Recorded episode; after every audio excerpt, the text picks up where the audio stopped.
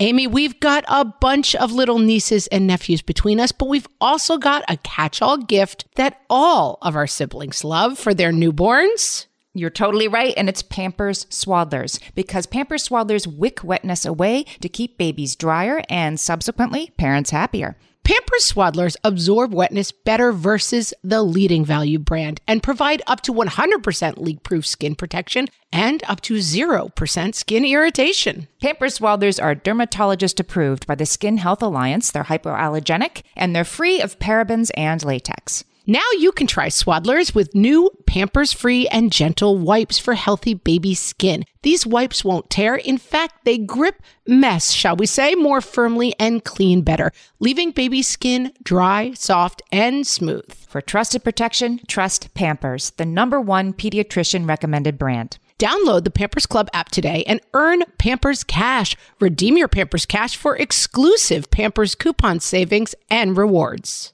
Only redeemable via Pampers Club. Pampers Cash has no cash value. Hey everyone, you're about to hear a great conversation with Victoria Vanstone. Just a heads up, this episode contains discussions of alcohol use and binge drinking. So if you have little ears listening, maybe grab some headphones. Hello, everyone, and welcome to Fresh Take from the What Fresh Hell podcast. This is Margaret. And this is Amy, and today we're talking to Victoria Vanstone of drunkmummysobermummy.com. Victoria is a British born mum who lives on the Sunshine Coast in Australia. We won't be too mad that it's sunshiny where she is and not where we are. I mean, we may be mad, but we're going to try to keep it to ourselves. We're a little mad. We're going to interview her anyway. Victoria has three noisy children, a very patient husband, and a confused dog. And she has been writing about her journey to sobriety in motherhood for the past three years. When she isn't at her computer, you can find her crying alone in the shower or hiding from her children at a local cafe with a peppermint tea and a large slice of chocolate brownie. Welcome, Victoria. Hi, guys. Nice to see you. Peppermint tea sounds so good to me right now, I have to say. So, how old are your kids? My kids are, um, son is just turned two. I have a daughter that's just turned five, and another, my eldest son, is has just turned nine. Oh, you're still in it. Yeah, I had a surprise baby at 42, which was one of those ones where I was kind of like, oh, that Jack Johnson concert. that night away. Uh, it seemed like a good idea at the time. yeah. So, your story, Victoria, your journey to sobriety is sort of not the sort of traditional one that you hear of like your bottom was like you you know crashed you caused a 10 car crash over a cliff and not this spectacular flame out you would read about in us weekly. It was a sort of more a smaller and yet no less important sort of lightning bolt from the sky I think people uh, want to hear that. They want the drama of the extreme rock bottoms. I think when people hear drunk mummy, sober mummy, they probably flick to an image of me passed out in a pile of vomit with a baby crawling over me. But that wasn't the case at all. I've always been a binge drinker throughout my life. I'm from a very kind of party family. And the repercussions of that were that I became a sort of party girl. And that was how I represented myself and made friends and kept friends throughout my life, was to be the one that had the VIP passes, the one that stayed up later than everybody else. But that drinking is kind of clever. It got absorbed into the crowd, and my drinking was diluted by all the people around me because I surrounded myself with people that drank a lot. So that's sort of where I was sitting in a grey area of drinking, which meant I probably went under the radar for a bit far too long. Under your own radar, you mean? Well, I just, I think it was so ingrained in me to be a drinker that I couldn't see beyond it, like to imagine a life as a sober person. I mean, I hated sober people. If there was someone that wasn't drinking around me, I just thought they were the biggest party pooper in the world. I didn't trust them. I couldn't understand why would somebody not drink. It had been a long time coming because you know, I was drinking from a young age, stealing bottles of wine out of my parents' garage. It led into my 20s and my 30s, where I used alcohol to be the only person I knew.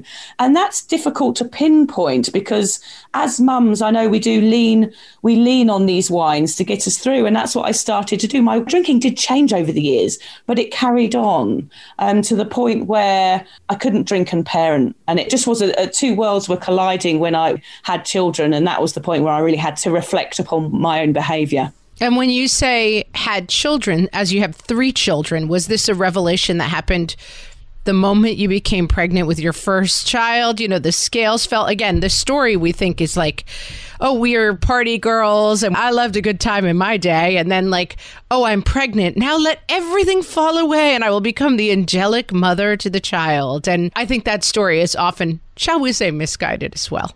I mean, I wish it was that story. I would love to tell you that I had a, an epiphany as soon as that those two lines showed up on right. that pregnancy test. But these things are long and tumultuous journeys. When I had my son, when I did that pregnancy test that day, I did stop drinking.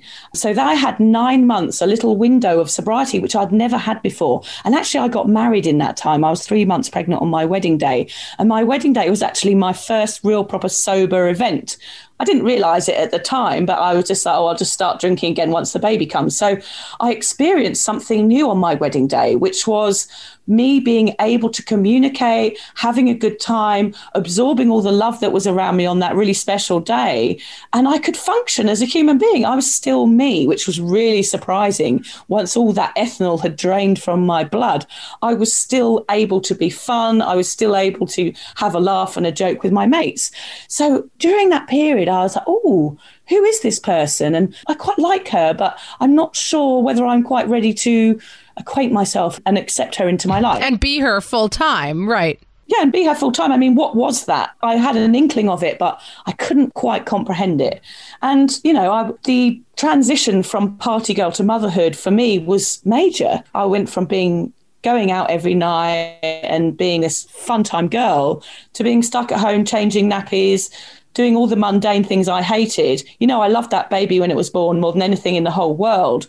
But the sort of length between the gaps with me not going out sort of accentuated my need to go and get wasted. So I got very bored early on in my after the baby was born. And my only release, the only way I knew how to escape motherhood was to go and go to the pub. So that's what I did. I carried on. You know, as you're saying this, it occurs to me that I did not drink very much at home before becoming a parent. There was no reason to because your life was your own. You could go where you wanted when you wanted. And I really only started having a glass of wine to unwind at night when I became a parent. I never really thought about that before that my own drinking habits, which are, you know, mostly social and which I don't usually perceive as problematic, did change with parenthood. And that sort of that cloistering that happens can bring problems of its own. I'd never really thought about that. Yeah, it really definitely accentuated my indulgence in some way because I was feeling all stressed all the time because, you know, suddenly instead of being in charge of a bottle of wine, I was in charge of a life. And for me, that was all encompassing. And the stress of that and not being able to breastfeed and all of these other things led me to want to release in a different way. And so, you know, the weeks would pass where I'd be a perfect mom and I'd have the right wraps, the paleo snacks, and just be this, you know, this rosy cheeked breastfeeding machine. And then it would just build up, build up, build up until I'd be on the phone with my mother's group going, right, come on, girls, what should we do? Where should we go? And nights that would start out, I you know I always went out with good intentions, as all of us do. But for me, one wasn't enough and two was too many. So there was no line. As soon as that second glass was down my neck, I was like, right, let's get this party started and ripping my shirt off to, you know, Bon Jovi on the dance floor.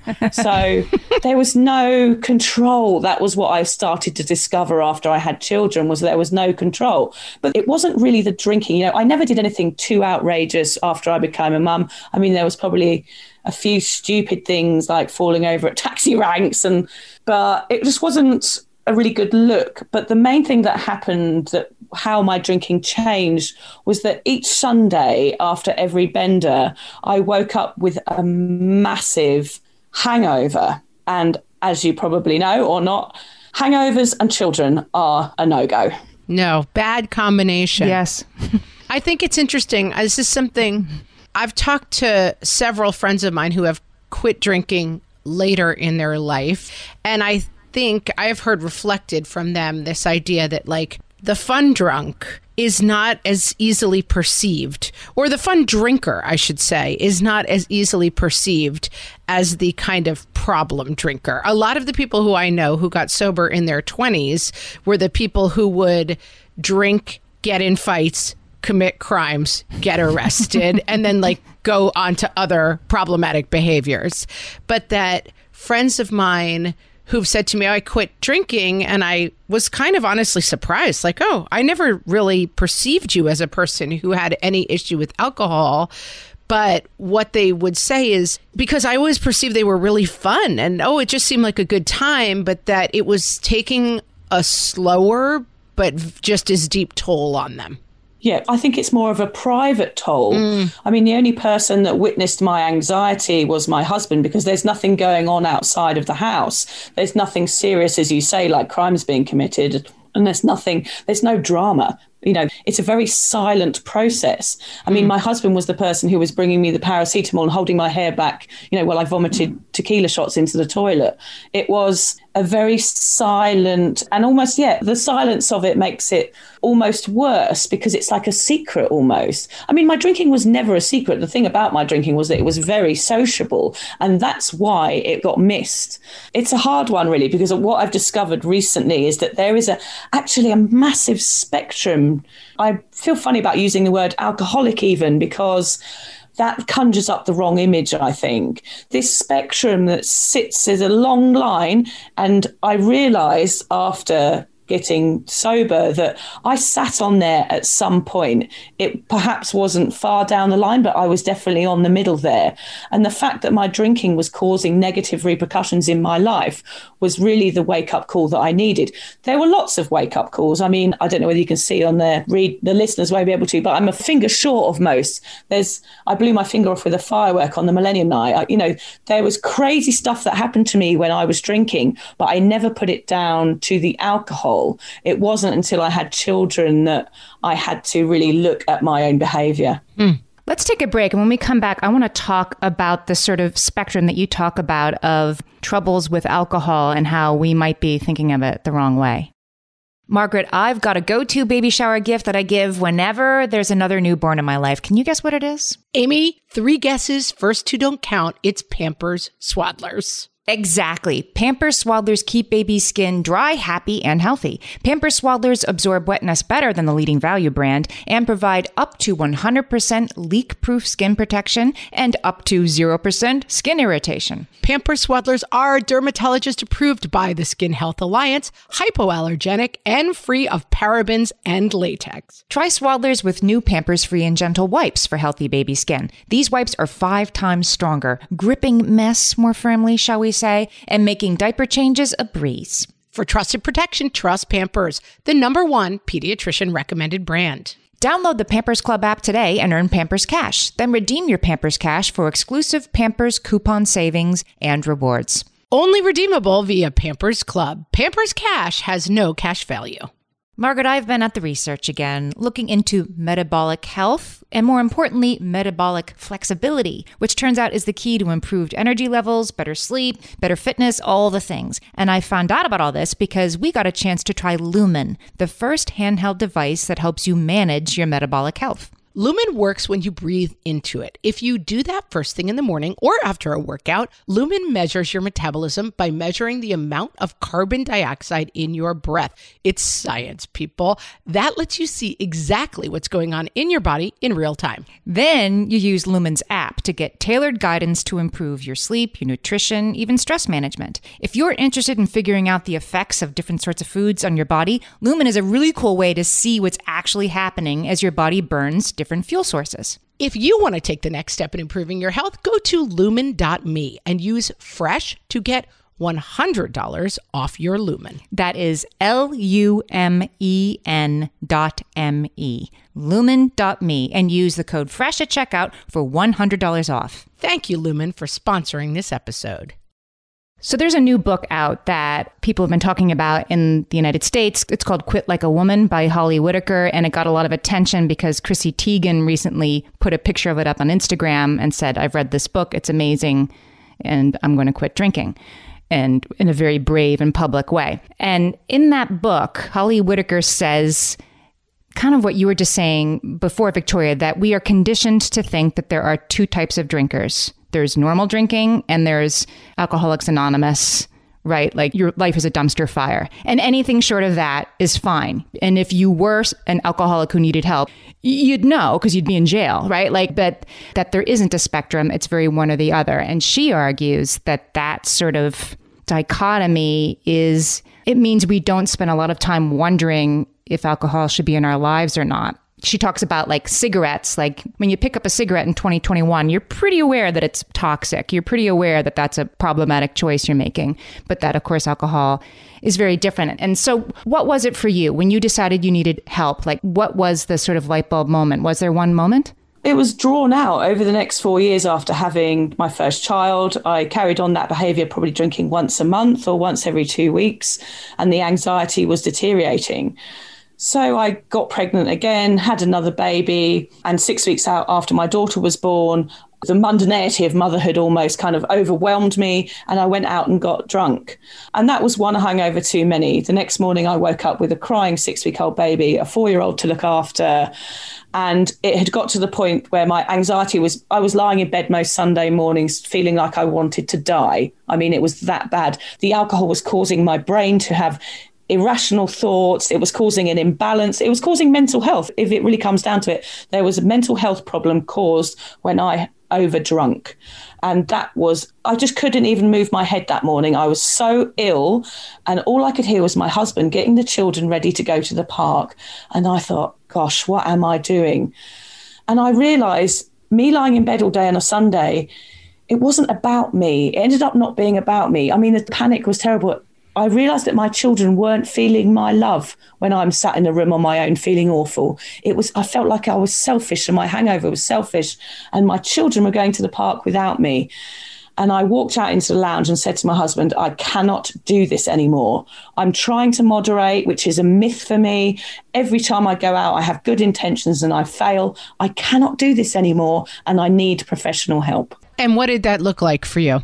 I didn't feel, as many people do, that my drinking was extreme enough to go to an AA meeting. And also, I wasn't ready to stand up and I didn't really know that I had a problem then. I knew that it was causing these repercussions in my life, but I was still like, oh, I'm just a silly binge drinker and I just need to slow down a bit. I knew there was something going on that I couldn't control, but I didn't felt like I was that extreme. So I ended up which is not the case actually. If I had gone to an AA meeting, I'm sure they would have welcomed me with open arms, and that does work for many, many people. But it's right. just not the path I chose. I ended up finding a lady who was a professional in that area about dealing with addictions.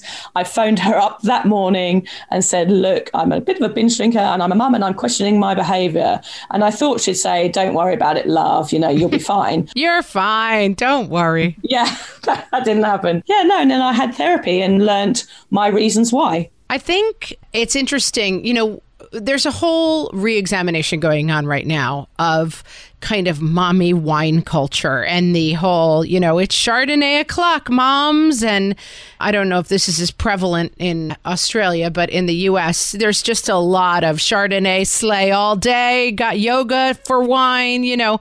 And I think it is this idea that we deserve wine because we work so hard. We deserve wine because our lives are really hard. And it's kind of an annoying cliche and it's something that's probably suboptimal and unhealthy. But at the same time, I get it. I find, especially during the pandemic, that all of my bad habits are exacerbated by this feeling of like, you won't take this from me. You've taken everything from me children and husband. You've taken my freedom. You've taken my Jeep that used, I used to drive around LA in the, my convertible. Now I have a minivan that smells like feet. Like, you've taken everything from me and you won't take my Doritos and you won't take my six pack of beer. And I think that it's something that, whether or not it rises to the level where you want to quit those things or just find moderation in them, how do you fight back against the story for yourself, which is like, I deserve this? I mean, that is a huge learning process. And sobriety is I mean, after I finished that those therapy sessions, I did walk out, you know, with a spring in my step, thinking, "Wow, this is amazing! I'm never going to drink again, and my life is just going to soar from this point onwards." Actually, sobriety is a whole other story. It's a hard place to get to come to terms with the fact that you might not ever drink again, but then you have you're faced with those situations that you're talking about. I have no wind down, but that's a mental thing. Like those things are ingrained in us, those feelings of we need a wine to wind down. They are a fallacy. They're just something that media and and lifestyle and those memes, those mummy wine memes, they're just things that are subliminally pumped into us. I mean, and it always made me feel like it was my deluded destiny to be a binge drinker. So there was all these influences. I was only able to stop drinking when I realized that it was my responsibility. It was my hand reaching out for the glass of wine. It was my hand popping off the beer bottle top. When I took responsibility for it and realized it was none of these influences, that was actually when I was able to stop. Because those things, you know, you can say yes and no, and you understand that those things don't have to enter your life if you don't need them to. And so, sobriety for me is really about becoming my authentic self, which is extremely confronting because I've never met her before. I've never right. met this sober person, this kind of boring person that I am now, which I would like the drunk me would have said, Who is that person? Get her out partly because I didn't want anyone around me who would remember my behavior, I think. it's mm. like I didn't want someone telling me the next day that I was rolling around on a dance floor covered in disco dirt. So I preferred not to be around sober people. And I guess people feel that way about me now, but I'm not spending a lot of time at nightclubs anymore, I can assure you. But yeah, it's a whole different journey, but a journey of growth and starting to like myself and understand myself without those moments of need. I mean, I do get cravings occasionally, especially on holiday and things, things where you associate drinking with certain environments but I choose to play the tape forward. I call it, which is just sit there with it and imagine it. It's not a, it's not a situation of one glass or one cocktail for me. It's me downing the cocktail, getting onto the port, then, you know, t- chatting the barman up until he gives me a free glass of wine. It's not a simple situation drinking for me. Mm. So that's what I have to do in those moments when I need that release. I have to think about how drinking affects me overall. And the outcome for me is never, ever good. I could never say I had a brilliant night and how classy I was when I was swung around the dance way. It's not that. It's me rolling around and being a mess. So I have to sit down and, and absorb those thoughts and go, right, pour me a glass of water, please, husband.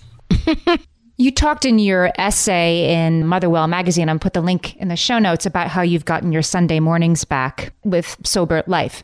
And I thought that was an angle I had never considered before that choosing to be sober is not only self abnegation. Well, farewell, you know, self who loved things, you know, farewell wine, right? I loved it and now I can't have it because I'm a bad mom if I have it, I guess. No, that for you, there have been concrete benefits. Maybe it took some time to fully realize them, but your life got better in some ways after becoming sober. So I was hoping you could talk about that a little more.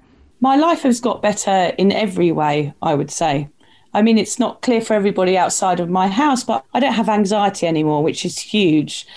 I used to dread going out in the end towards the end of my drinking because I knew I couldn't control myself. I knew my behavior so well that when a Facebook message would pop up with an invite on it, I would instantly dread the event because I knew I would get drunker than everybody else and just wake up with anxiety again. So I started not to go out.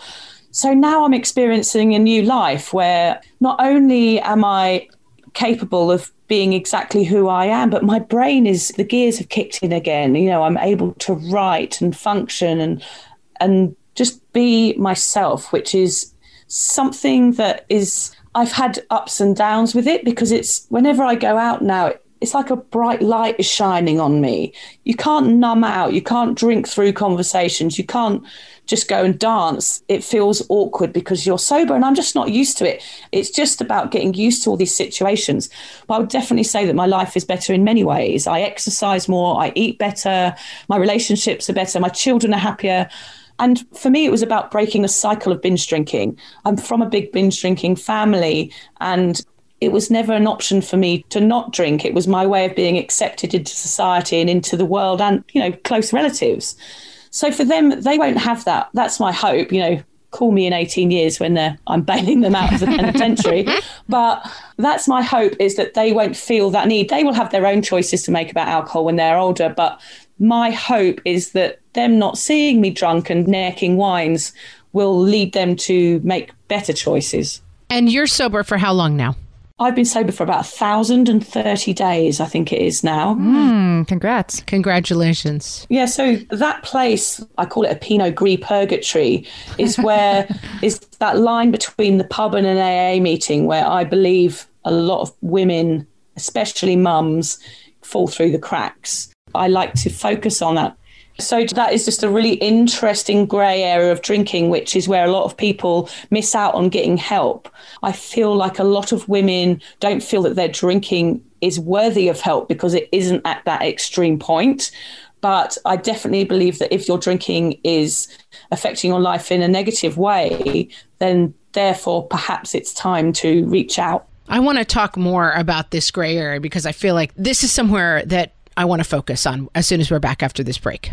Amy, you know me well enough to know that my daily power breakfast is toast with peanut butter on top. Toast with peanut butter. It's also, by the way, one of my favorite power breakfasts. So we agree on that thing. We were recently together and we shared some toast with peanut butter. And I'm going to tell you, we used Hero bread. It adds even more protein and fiber to that combo without adding any more sugar. Hero Bread has remade the carby, empty calorie bread products into versions that include no net carbs, zero gram sugar, and fewer calories, plus more protein and fiber, while still being super fluffy and delicious. I was not sure that that particular combination was going to be possible, but Hero Bread has figured it out. Yeah, this is one I'm glad they let us try. It's like it really tastes good. I've been trying to add more protein to my diet, and I would have thought that a hamburger rolls was not the place to do that, Amy.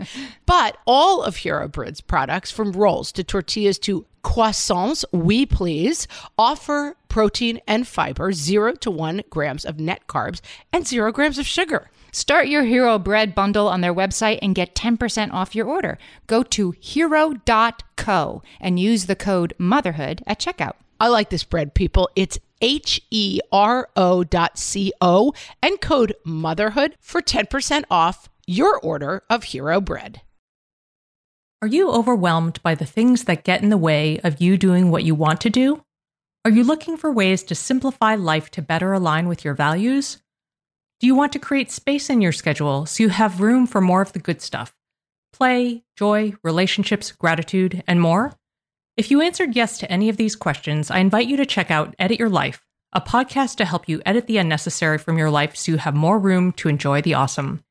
Through episodes with me, Christine Koh, and a range of super smart, compassionate, and thoughtful guests, you'll come away with big picture insights and practical ways to declutter your home, schedule, and mental space without getting bogged down by perfection.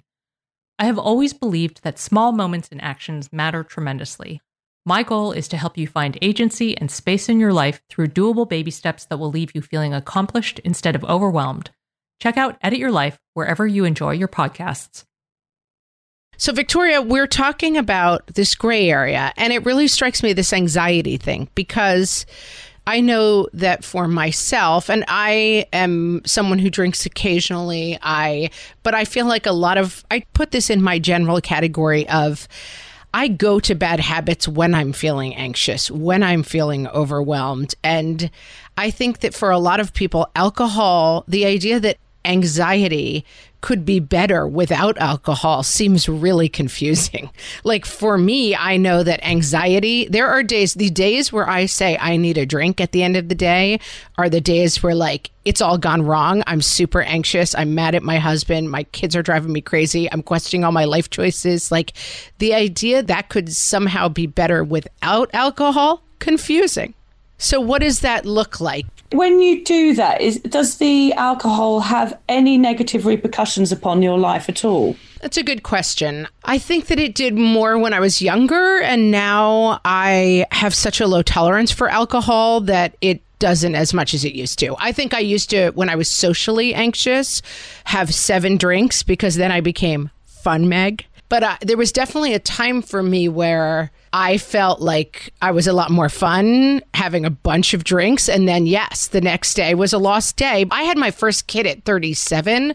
So I kind of stopped doing a lot of that stuff before I got married and had kids. And then I don't think that alcohol ever became like a motherhood crutch for me as much because I was kind of, my drinking kind of peaked in my early 30s. And now I'm like, oh, I get very bad acid when I have a drink. So I don't do it that much. Yeah, it's funny because like, it's the kind of thing that people with this kind of level of drinking, the thought of not having that wind down wine or that wind down six pack, as you say, that's quite overwhelming. For me, not having it is no different. It's I know I can wind down with a cup of tea. I found hmm. I can get through those moments if I go for a walk, or I can, you know, maybe punch a wall occasionally. I don't know. Like there are different ways of dealing it rather than pouring a toxic substance into my body. I mean, if we put it in black and white, that's what we're doing. Right. And it's just considering another option and going, well, we know it's not healthy to drink. So therefore, for me to wind down, is there something else? And that's what sober curiosity is about. There's this big mm. movement called sober curious, and it's about questioning those moments and saying, actually, is there another way I can deal with this issue rather than alcohol? Because we all know that alcohol causes so many problems to our body. Everybody knows the statistics 70% of all hospital administrations at the weekend, it's all alcohol related, domestic abuse. I mean, it's all very frivolous, this mummy time for wine thing. But the reality of alcohol is much, much more serious than these wind down wines. Mm. And those can develop. And sometimes you might have two wines to wind down, then you might have three these things can develop and then suddenly you'll find yourself on this spectrum somewhere. I'm not saying that that would happen to everybody. I mean, some people, you know, are very controlling with their drinking and, and perhaps that isn't so much of an issue. I just think it's good to find a healthy way to relax. I mean, it's very funny me saying that because you know I have been a massive binge drinker for 25 years so I know what it's like to feel like you need those wines but what I'm finding with being sober is that I don't need those wines. I can just relax and be myself, not have to worry about the next day and not have to pour something down my neck to escape the mundane of being a mum, which it can be sometimes. You know, it is stressful and annoying and the arguments and the repetitiveness. It is annoying and stressful if we're honest. And we love those little brats more than anything in the world. But there are moments where it's so hard but it's just about finding another option. Can we talk about the sober curious? I am curious what you think that means as opposed to sort of the recovery language and community, which is very black and white, right? You either need this or you don't. And if you need it, you can never look at the stuff again. And I feel like sober curious is maybe in this Pinot Gris purgatory way, sort of uh, letting more people in. Is that how you perceive it? Absolutely. It's definitely opening the door to people like me. I did for the first year of my sobriety, I felt very alone. I didn't realize that there were people like me in this grey area. I mm. thought, like, gosh, I, you know, I've got a bit of a problem, but I've got anxiety and I'm not really at AA. But I felt very, very alone. Actually, I didn't really tell anybody that I'd stopped drinking. It felt very private, just between me and my family. And when one day I remember going to the library and saying to the lady, Oh, do you have any books on alcoholism? And she went really loudly, What, botulism? And I was like, No. Also interesting, but no. I was like, no. And I had to say alcoholism. And it was really awkward in the library, really loudly. She handed me a book called Sober Curious by Ruby Warrington. And before then, I had felt obviously completely alone. And this book changed things. It opened up a massive community of millions of people that I never knew existed. And it made a community for me at last. I mean, I read that book in about two hours. I demolished it.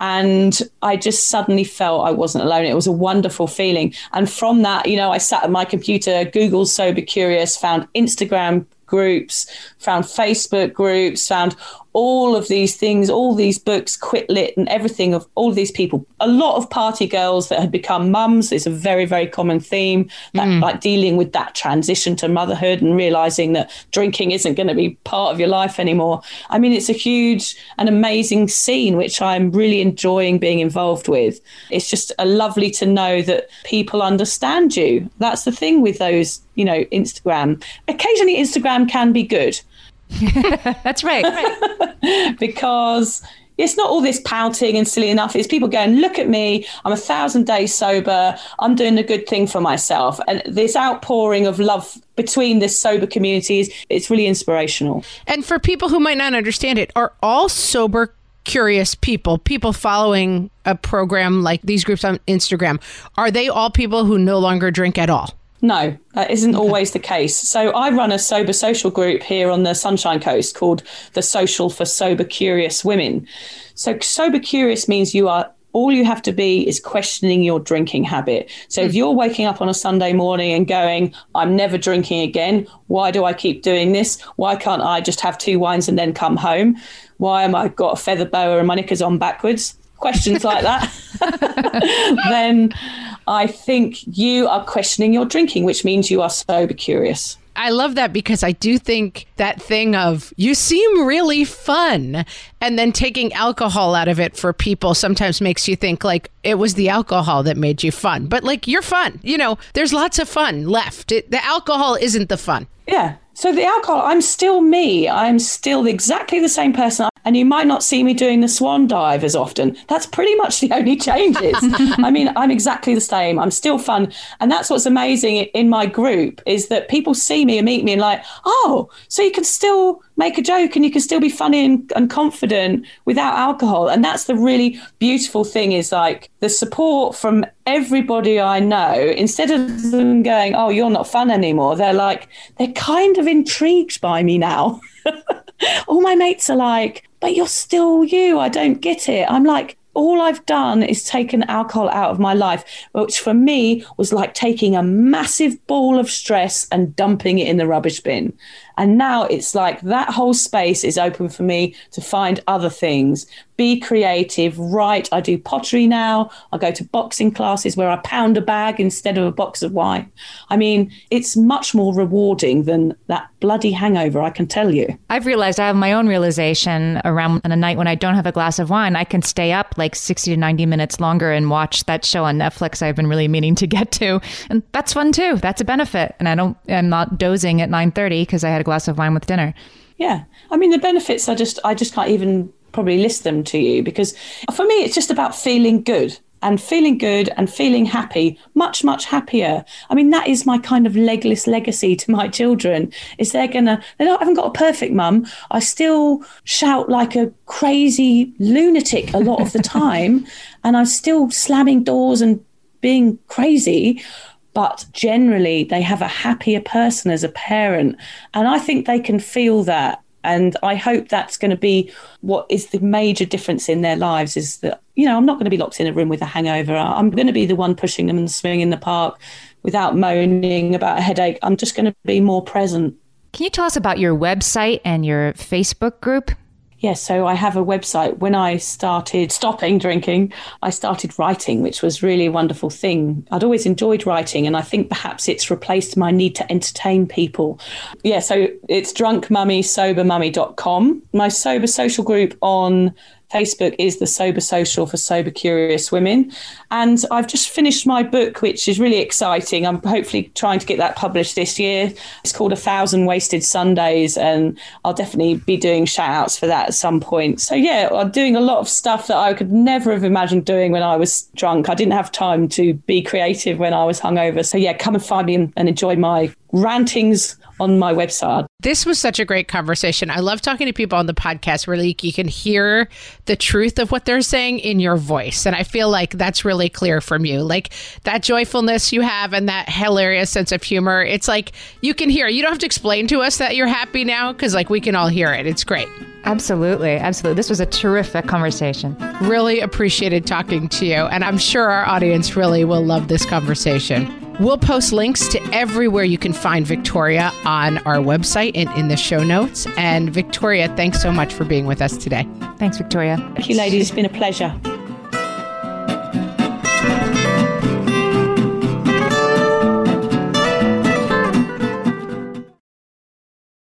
If you're a parent, I invite you to join us at the Mindful Mama podcast, where it's all about becoming a less irritable, more joyful parent.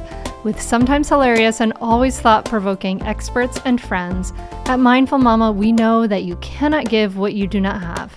And when you have calm and peace within, then you can give it to your children.